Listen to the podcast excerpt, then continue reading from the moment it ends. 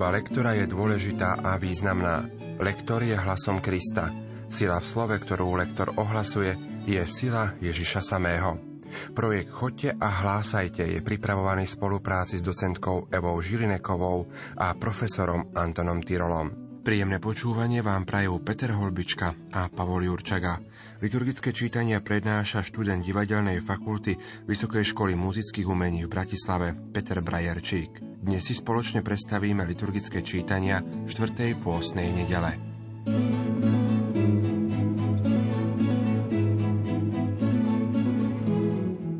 V prvom čítaní tejto nedele máme dojímavý naratívny text o pomazaní Dávida za budúceho kráľa Izraela.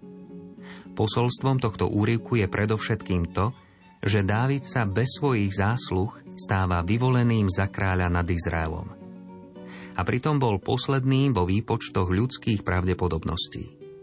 Jeho otec Izai spočiatku ani nepovažoval za potrebné zmieniť sa o ňom či predstaviť ho pred Samuela. Teda Dávid bol posledný a stal sa prvým. To preto, že pán vidí do srdca. Úprimné srdce v nasledovaní Krista je nadovšetko aj v našom živote. Čítanie z prvej knihy Samuelovej. Pán povedal Samuelovi, naplň si roh olejom a choď. Posielam ťa do Betlehema k Izaimu, lebo spomedzi jeho synov som si vyhliadol kráľa. Keď Samuel prišiel k Izaimu a videl Eliaba, povedal si, toto je iste pánov pomazaný. Ale pán povedal Samuelovi, nehľaď na jeho tvár, ani na výšku postavy, tohoto som si nevybral. Ja nehľadím ako človek, Človek vidí iba vonkajšok, ale pán vidí do srdca. Izaj predviedol Samuelovi sedem svojich synov, ale Samuel povedal, pán si z týchto nevyvolil ani jedného.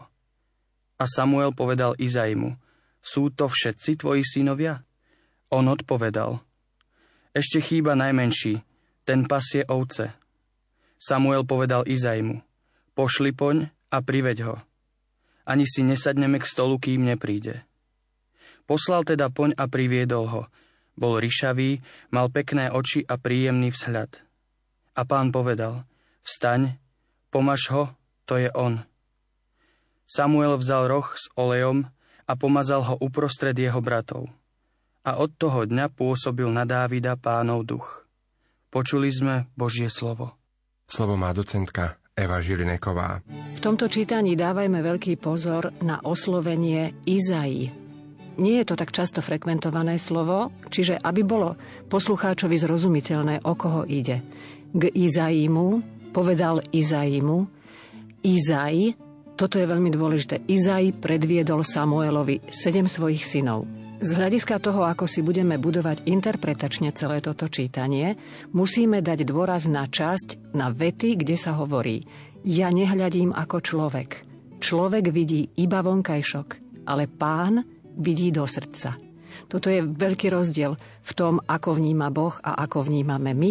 Musíme ľudí k tomuto priviesť, aby pochopili, aký je vlastne rozdiel. Celé čítanie je potrebné motivovať aj exegézou, výkladom tých jednotlivých myšlienok. Je to v podstate akoby príbehové, ale musí z toho výjsť ten zámer, poslední budú prvými a prví budú poslednými. V duchu tej istej úprimnosti, ktorú nám pripomína prvé čítanie o Dávidovom pomazaní, môžeme počúvať či recitovať jeden z najznámejších žalmov o pánovi, dobrom pastierovi. Týmito žalmami si spieval človek, ktorý mal čistú dušu a miloval pána. Môžeme povedať s Dávidovskou úprimnosťou. Žalmista si želá bývať v dome pánovom mnoho a mnoho dní. Postupne sa stále zretelnejšie objavujúcom plnom zmysle Božieho zjavenia možno v tejto myšlienke vidieť túžbu človeka po väčšnom živote, ktorý dostanú iba úprimný. Pán je môj pastier, nič mi nechýba. Pán je môj pastier, nič mi nechýba. Pasie ma na zelených pašienkach. Vodí ma k tichým vodám, dušu mi osviežuje. Vodí ma po správnych chodníkoch, verný svojmu menu. I keby som mal ísť tmavou dolinou, nebudem sa báť zlého, lebo ty si so mnou. Tvoj prúd a tvoja palica, tie sú mi útechou. Prestieraš mi stôl pred očami mojich protivníkov. Leješ mi olej na hlavu a kalich mi naplňaš až po okraj. Dobrota a milosť budú ma sprevádzať po všetky dni môjho života. A budem bývať v dome pánovom mnoho a mnoho dní. Žite ako deti svetla. To je jazda najvýraznejšia výzva tohto úrivku z listu Efezanom. Život vo svetle spočíva najmä v dvoch faktoch. Úsilie človeka zbaviť, respektíve vyhnúť sa hriechu, a úsilie človeka vydávať svedectvo o tom, komu a čomu sme uverili. Apoštol Pavol si bol dokonale toho vedomý a tomu učí aj nás. Čítanie z listu svätého Apoštola Pavla Efezanom. Bratia, kedysi ste boli tmou, ale teraz ste svetlom v pánovi. Žite ako deti svetla. Ovocie svetla je v každej dobrote, spravodlivosti a pravde. Skúmajte, čo sa páči pánovi a nemajte účasť na jalových skutkoch tmy. Radšej ich odhaľujte, lebo to, čo oni potajomky robia, je hamba aj hovoriť. Ale všetko, čo sa odhalí, svetlo vyniesie najavo. A všetko, čo je zjavné, je svetlo. Preto hovorí, Prebuď sa ty, čo spíš, vstaň z mŕtvych a bude ti svietiť Kristus. Počuli sme Božie slovo. Slovo má docentka Eva Žilineková. Sústreďme sa na dva pojmy, základné pojmy v tomto čítaní. Tma a svetlo. O svetle sa hovorí, ovocie svetla je v každej dobrote, spravodlivosti a pravde – toto by sme si mali zapamätať, preto to treba trošku sugestívnejšie podať. Potom sa rozvíja. Nemajte účasť na jalových skutkoch tmy. Čiže vlastne k tej tme sa viaže len toto jediné vyjadrenie. Jalové skutky tmy musia v povedomí poslucháča zarezonovať. Pokračujeme. Odhaliť ich treba, pretože je hamba o nich aj hovoriť.